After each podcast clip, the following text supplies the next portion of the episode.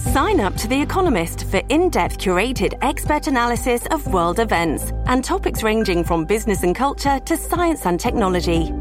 You'll get the weekly digital edition, online only articles, curated newsletters on politics, the markets, science, culture, and China, and full access to The Economist Podcast Plus. The Economist is independent journalism for independent thinking. Go to economist.com and get your first month free. This episode is brought to you by Shopify. Whether you're selling a little or a lot, Shopify helps you do your thing, however you cha-ching. From the launch your online shop stage, all the way to the we just hit a million orders stage. No matter what stage you're in, Shopify's there to help you grow. Sign up for a $1 per month trial period at shopify.com slash special offer, all lowercase. That's shopify.com slash special offer. Hello, everybody. This is Marshall Poe. I'm the editor of the New Books Network. NBN listeners like to read books and buy them. So we thought we'd tell you that right now, our friends at Princeton University Press are having a remarkable site wide sale. You can get 50% off books, including ebooks and audiobooks, with the code 50, F I F T Y, at checkout until May 31. You can save some real money on Princeton University Press books. I encourage you to go there and check it out.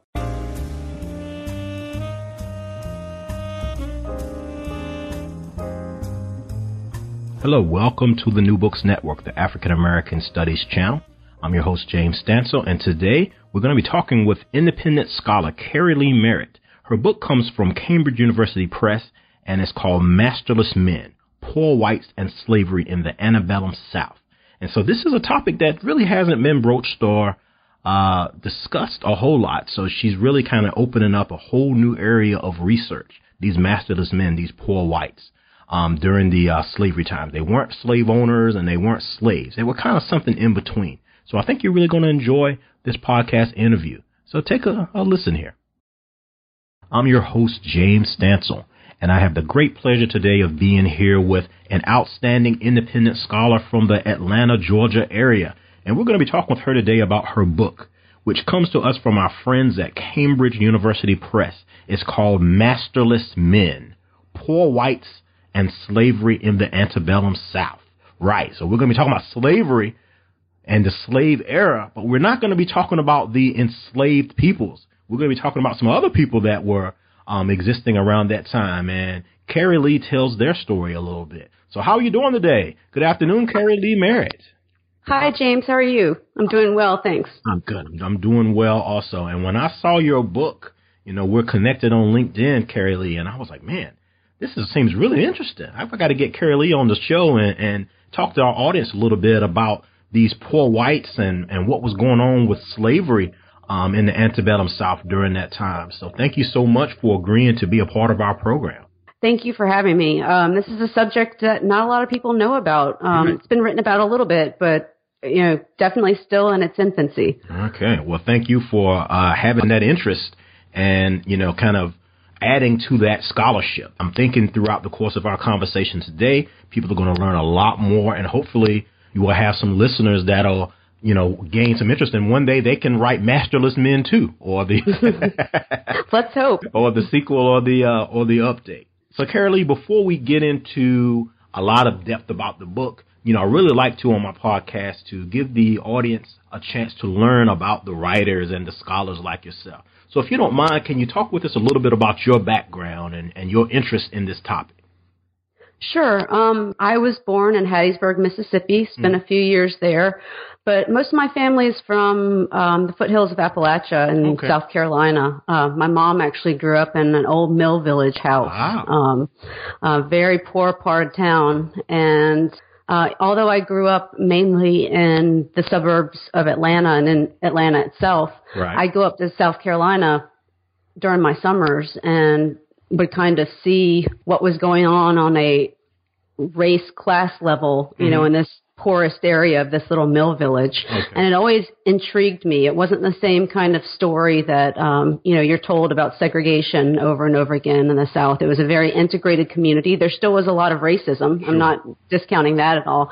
But, um, people lived together. They worked together. You know, they, they were neighbors. Mm-hmm. And so it, it made me really get interested in Southern history. I went to Emory University for my undergraduate okay. degree. Got, Great school. Did uh, political science and history.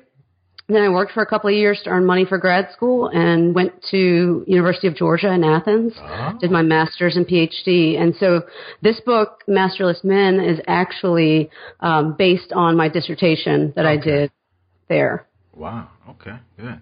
And you know we have that a lot from you know from the scholars on the New Books Network. That dissertation work turns into their first or second book or some you know um, some independent projects early in their career. Wow. And so Hattiesburg, Mississippi, South Carolina, yeah. Georgia. Wow, you got a lot of those what they call those SEC right uh, type South co- connections there. So yeah, I can I can see where you know that would kind of pique your interest a little bit. Right. So masterless men. So you know, can just, just tell us a little bit about that title and you know and, and what that means and or you know what it means to you. Sure. Well, so these are poor white people that I'm okay. looking at, and I should just try to provide a definition to begin okay. with. Good, good. Um, the most standard one comes from a scholar named Charles Bolton, mm-hmm. and he described them as being landless and slaveless. Mm. Um, and that that definition has been amended some in the last 20 years or so. It's become a little bit more sociological because it's not always easy to find out, you know, did somebody own a few little paltry acres that, you know, probably oh. didn't produce much? You know, it, it's more were they considered poor whites by people in society? Did they consider themselves poor whites? But again, the most standard definition is no no land, no slaves. Mm. Um, and generally, the ones I look at in my book, I try to make sure they have, if if they show up in census records, that they have less than a hundred dollars worth of personal property. Um, and so, to give you an idea of how these people kind of fit into Southern history um, better in a socioeconomical way. Sure. Um, my book looks at the deep south and i don't look at louisiana because that's just way too different yeah, from different a legal legal history perspective and just the racial caste kind of system okay. definitely very different um, but so i look at south carolina georgia alabama mississippi and all of those states have very high percentages of slaves. Okay. So, you know, we're talking about, you know, 35 to 50%. South Carolina is even over 50% slave by right. 1860. Um, and I think that wherever you have a society that's approaching 50% uh, of the people being enslaved, it's mm-hmm. a completely different culture um, than, you know, even some of the upper South states because for slaveholders to kind of keep society, you know, in check and to prevent revolt and rebellion mm-hmm. among that many people. You know, you, you need a pervasive kind of police state and vigilante violence and all this other stuff. So, um, the Deep South is very different than even the rest of the South. Um, and in the Deep South, among the other, you know, 50% or so of the population that is white, you can basically, I argue, divide that white population into about one third were slaveholders. Okay one third were yeomen, um, meaning that they owned land, but okay. that they, you know, or they were from the middling classes, like lawyers, merchants, something like that. Okay. But did, didn't necessarily own slaves. Um, and then the poorest third of whites were the poor whites, who I look at. Mm-hmm. And um, I argue that because they were so uh, detached and disconnected from the uh, the institution of slavery because they didn't benefit economically from it, and that actually slavery hurt them socioeconomically. Mm-hmm. Um, that they were kind of masterless men in this mm. you know society full of masters and slaves. Right. So they were yeah they they weren't the masters, they weren't the slaves, they were just kind of that kind of awkward in between. Right. They fit in nowhere and instead kind of threaten the slave system because there was a lot of interracial interaction between poor whites and slaves. And, you know, and, and as you mentioned before, that's not something people really think about as much. You know, we try to make things so binary, you know, and it's, it's mm-hmm. this way or it's that. But there were these these other folks. Well, you know, and I think back to, and, and I don't know if you saw this film, um, the um, Twelve Years a Slave. Right? Yes. Or in the book is you know, and there was that uh, poor white man that uh, um, you know told on or or or, or kind of exposed uh, Solomon Northup's plan in there. Right. He was someone that he was you know was had to work, but he wasn't a slave per se. So you know, that kind of makes me think about, you know, like you said, that masterless man, um, you know, that you're studying. Would you would you think that would be the same type individual? Oh, absolutely. Um, one of the, the myths I dispel is that uh, overseers are actually not poor whites. You know, m- most people think that the slave overseers were, were poor whites, but they're actually middle class. Um, oh. They're very well paid. They're well educated. They have to be able to write, uh, you know, add, subtract, do basic math. Mm-hmm. Um, so more the jobs that these poor whites do is they're tenant farmers, they're mm. sharecroppers. Um, but I argue that there's this big shift in slavery in the kind of 1830s, 1840s. Mm. Um, and a lot of these really popular books that have been out the last couple of years, like Ed Baptist and, um, you know, Walter Johnson, they're looking at uh, this huge migration of enslaved people from the upper South states mm. to the hmm. lower South states. Basically, over 800,000 slaves are shifted mm. into the lower South. And so, in those decades, um, all agricultural work is kind of taken over by slaves in the deep South. And, you know, all of these poor whites who had long worked in agricul- as agricultural laborers mm-hmm. are displaced from their jobs. And so, some there's really kind of two groups. Some of them start working um, in non-agricultural labor. Um, they start, you know, digging ditches, you know, building roads, building railroads, working in um, right. mining, working in factories. Okay. Um, anything with tools that was not agricultural, they were considered mechanics. Okay. Um, back in antebellum times. And then there's another group um, that just kind of gave up. They stopped looking for work. Mm. Um, they knew that the wages were so bad. You know, they could probably do better hunting, fishing, living off the land mm-hmm. um, as much as they could. But they also stole a lot from planters, um, and they also traded heavily with slaves in the underground economy. And so this starts becoming a really big problem wow. for slaveholders. Um, this kind of uh, slaves are stealing produce and things off the plantations and then trading them with poor whites for for liquor or for other goods that they can't usually get. Wow.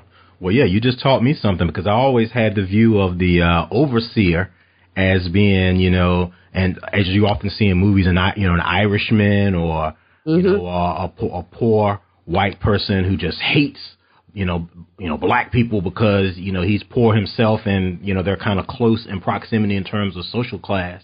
But but from your research and you know and and you know what you found, that was not the case. At least not in every case.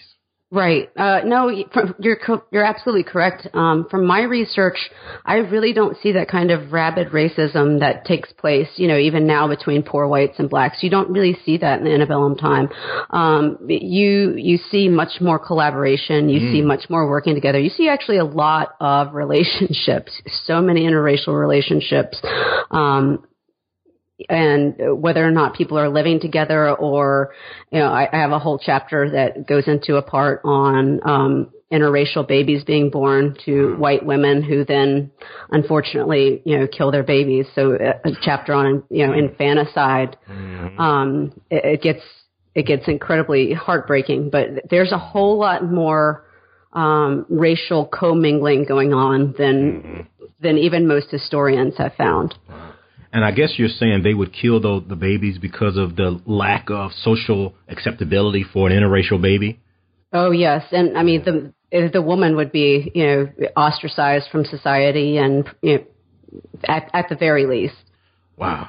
And so what are we talking about here? If you're just kind of tuning in, you're like, what in the world are Keri Leigh and, and and James talking about here? Well, we're talking about Keri Leigh Merritt's book, Masterless Men Poor Whites and Slavery in the Antebellum South. And her book is published by Cambridge University Press. And I'm so, I'm so happy to have my link, LinkedIn connection with me today. Mm-hmm. She's, an, she's an independent scholar from the uh, Atlanta, Georgia area. And, you know, she's telling us about something that you don't often hear about. You hear about the enslaved Africans or the enslaved persons, but there were other people who had some struggles and difficulties, or at least financially, if not otherwise, um, you know, during this time period as well and they were known as, um, as Keri Leigh found, the, the masterless men, right? So they were kind of that, that class in between the uh, wealthy or the masters and the enslaved persons um, in the antebellum period, right? So, you know, Keri Leigh, before we go on, uh, you know, a little bit, um, can you maybe talk to our audience about how long did it take for you to write this book and or complete this research project for your dissertation? Or even you can combine dissertation and book if you right. if you if you if you want in the in the in terms of the chronology.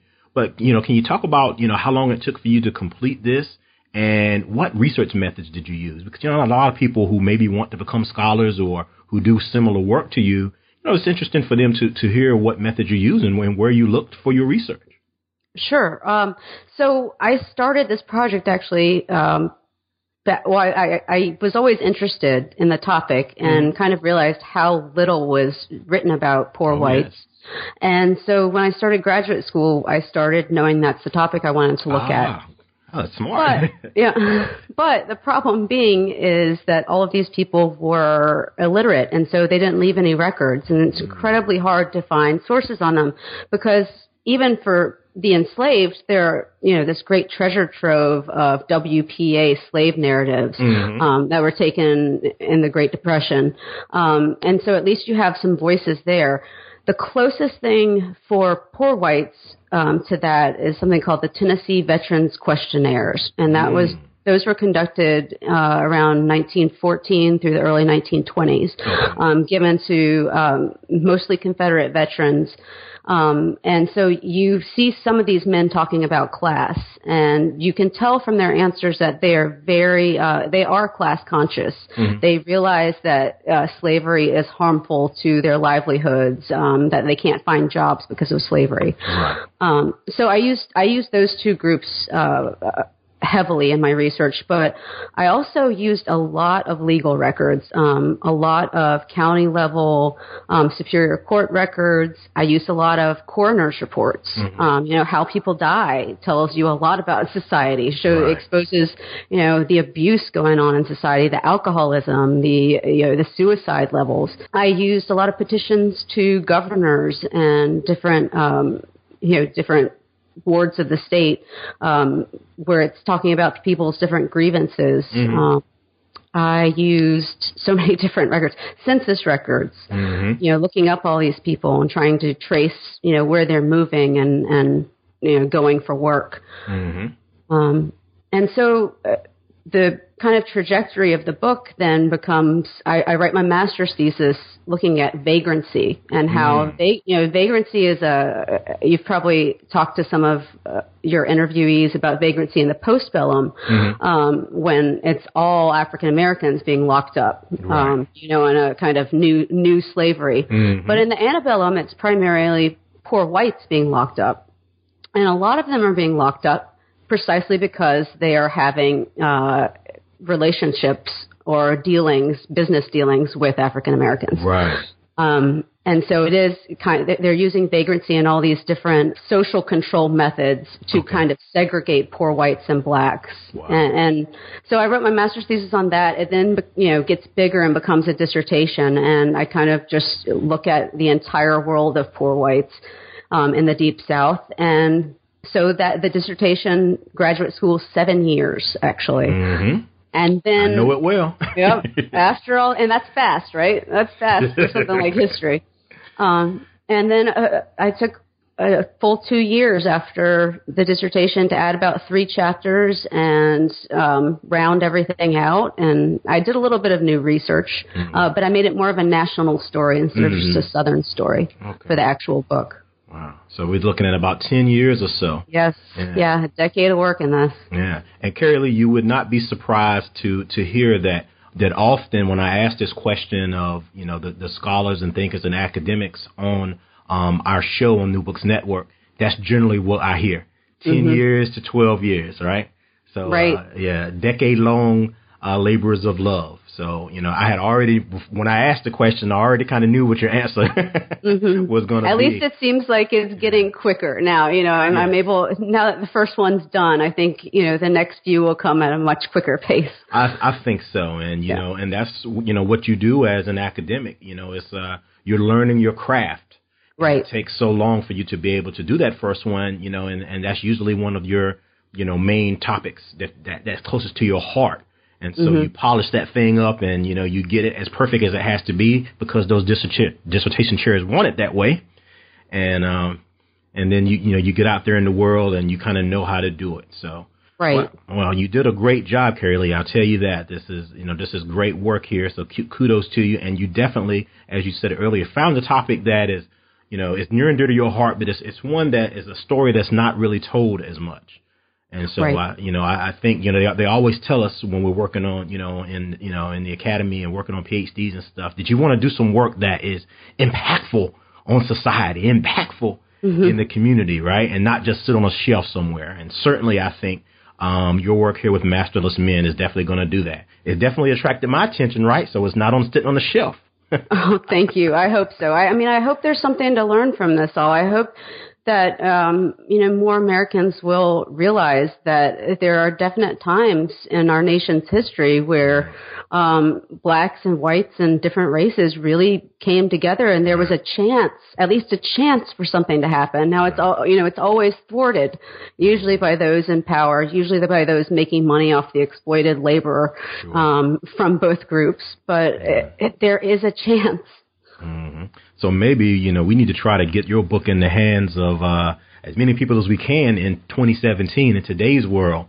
Hey, I'm trying. I'm trying. I actually, I, I thought it was a joke, but uh, Keith Ellison, Representative mm-hmm. Keith Ellison, mm-hmm. read one of my pieces recently and contacted me. So I'm going to be on his podcast uh, coming up in the next few weeks. So we're tr- we're trying. There's a group of us historians right now. A lot of um, younger, very progressive historians trying to get in touch with you know politicians mm-hmm. and and make some changes on on the policy level. Right. And get them thinking about some of these types of things. We can learn so much from the past which is why mm-hmm. historians stay employed right? I, I i would not have spent a decade of work on one book if i didn't believe it could be applicable to today. Absolutely absolutely. And so we're here with keri leigh merritt Masterless Men, Poor Whites and Slavery into Antebellum, in the Antebellum South. And her book is published by Cambridge University Press, and we're here on the New Books Network, the African American Studies channel. And Keri Leigh, thank you so much for, you know, uh, explaining your book and stuff to us.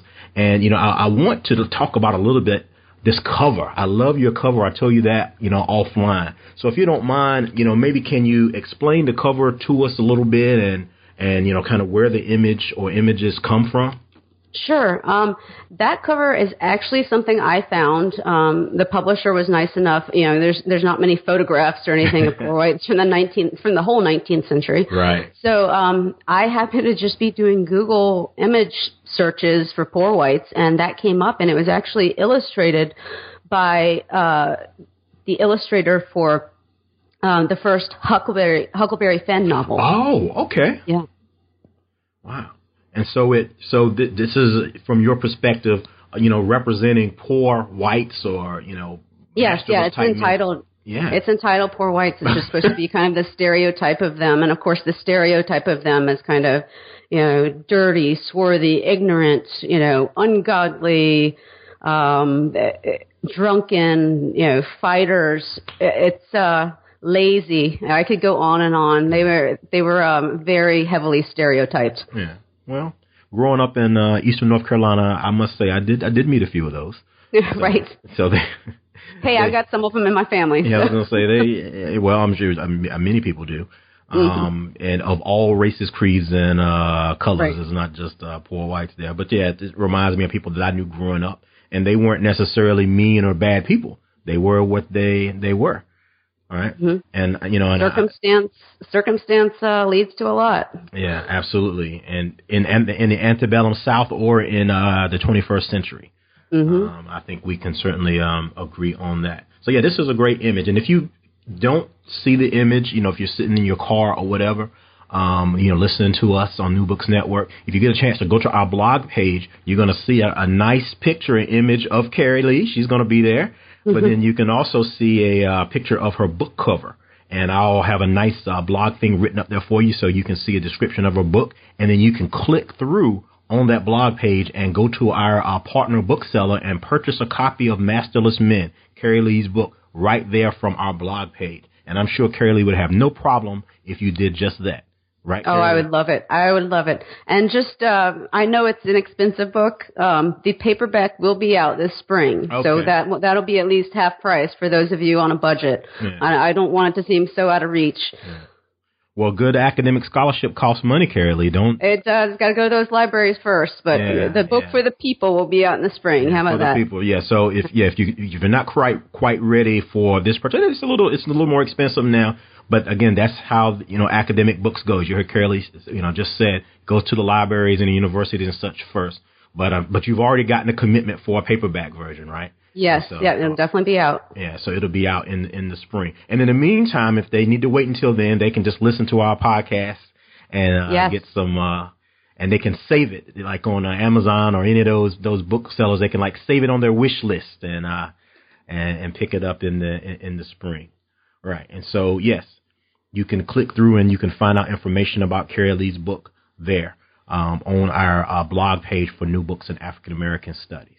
And if people want to get in contact with you, Keri Leigh, you know, is there a way that they can do that? They may, you know, in hearing this podcast or or, or reading, you know, or, or even your book, they may have some stories that they want to share with you, or some of their relatives, or some kind of information, or just want to know more about your research. Is there a way they can get in contact with you? Sure. Um, I'm very active on Twitter, and okay. my my name there is just at Keri Leigh Merritt. There's only one T on the end because it runs out of letters. But um, you can look me up there. Um, I'm I'm currently working on a website. It should be done in the next okay. week or two and Great. be up and running but I, I welcome any kind of messages, uh, emails. I'm, I'm always uh, interested to hear what people are thinking. And I, I, I write occasionally for Bill Moyers, and um, I'm trying to get some more popular pieces out there. So you know, stay looking for those. I've also co-edited a book recently um, with Matthew Hild over at Georgia Tech okay. um, on Southern labor history, Southern and that's labor got, history. Southern Labor History, and so that will be out in the spring as well with um, University Press of Florida, okay. and that's got some amazing new scholars in it, um, new historians coming up, a lot of graduate students and people that have graduated in the last couple of years, you know, young assistant professors, really great new uh, research. Okay, wow. Do, and do you have a title for it yet, or? Yes, it's called Reviving Southern Labor History: Race, okay. Class, and Power. All right, Reviving Southern Labor History: Race, Class, and Power. And this is an edited volume that yourself and another gentleman um, are going to be working on together. So that's another place if you're interested and you really like Keri Leigh's writing or the subjects that she writes on, you can look for her there. And, and you mentioned Bill Moyers. You do some stuff with Bill Moyers. Yes. Potentially yeah. here coming up with Representative Keith Ellison. You mentioned that too. Lots of things are happening. It's it's a, it's a good year for historians. yeah, it's a good year for Keri Leigh Merritt. It sounds like. After a decade of work, yes, it is. well, I'm glad I was able to get you on the New Books Network and and, and talk with you now because it sounds like you're going to be uh, busy. But don't forget us, you know, when you have. Oh, your, not at all, not yeah. at all. Thank you so much, James. I really had a, a, good time talking to you today. Yeah, absolutely. When you have your future projects, uh, definitely come back to us on the New Books and uh, African American Studies channel. And that book that you're going to be co-editing, that may be something that we could get on as well because I, I, think that again may be something that our audiences are interested in. Oh yes, there's there are some amazing. Uh, essays there. One in particular of the female, uh, black female knights of labor. I mean, just some amazing oh. stuff in there. Wow. Yeah, man, you got me interested yeah. now. I'm gonna have to. I'm gonna have to put that on my wish right. list. That sounds uh, pretty good. Do you know? Uh, and you may not know yet because we're just getting into the fall semester in terms of university calendars. Do you have any um, speaking engagements, book talks, or anything uh, you know of lined up as yet? I have not lined any up yet. Uh, so uh, give me a call, guys, if you want me to come out. I was, uh, Keri you read my mind. I was just going to say, for those of you out there who schedule those types of things, as you can hear here uh, from our conversation, Keri Leigh will be a great person to uh, have conversation with and to participate with on those book panels and such. And I think this is a very, very interesting topic and so she, she her her her fall schedule is in, in terms of those things has has not been filled as yet. But it sounds like the podcast and that writing you've got uh, is, is, has filled up a little bit there as as well. Yes, that's keeping me busy. Yeah, that's good. Well, Keri Leigh, it, it was really great, you know, talking with you. I know we talked offline about, you know, you've got your young children there, and um, I don't want to keep you from from from that. I wish you all could see this this beautiful Japanese architecture she has in her house, man my son's an architecture major, and I was like, wow, this is really pretty. That's the the sad thing about podcasting, you know, versus the visual. They can't they can't mm-hmm. see. But uh, she's got just take my word for it, New Books Network. She's got some some pretty decor in her house back there as well. Um, so, Keri Leigh, thank you so much for taking some time with us. And let me repeat the name of this book one more time Masterless Men Poor Whites and Slavery in the Antebellum South. And the author is independent scholar Keri Leigh Merritt. She is a daughter of the South, as you heard, Mississippi, South Carolina, Georgia. She's definitely a daughter of the South, and she, she, now she's working in that Atlanta, Georgia area. And her book is published by Cambridge University Press.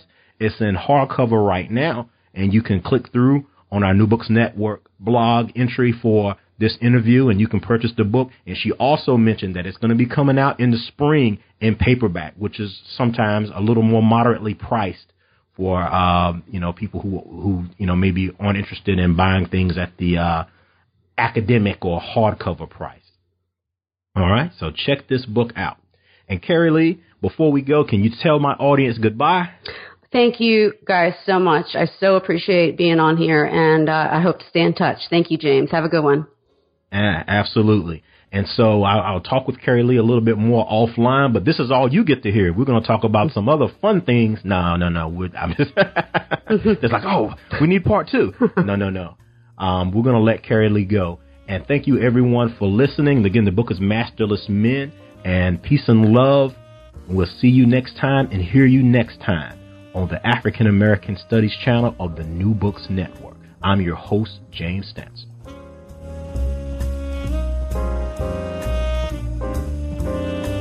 All right, we are back. This is James Stansel, your host of the African American Studies channel of the New Books Network. We just finished up our interview with uh, the author of Masterless Men, Keri Leigh Merritt, an independent scholar from the Atlanta, Georgia area. I hope you really liked it. You know, her book is about poor whites and slavery in the antebellum South, uh, published by Cambridge University Press. So I really hope you enjoyed that interview and it kind of piqued your interest in this topic. And definitely uh, check out Keri's website. It's just her name, kerileighmerritt.com. And uh, she's got, it. she mentioned an edited book coming up and she's got some other future projects. I think she's definitely an up and coming scholar that you're going to be hearing a lot more from. So on that note, I will see you and hear you next time. Everyone take care. Peace and love.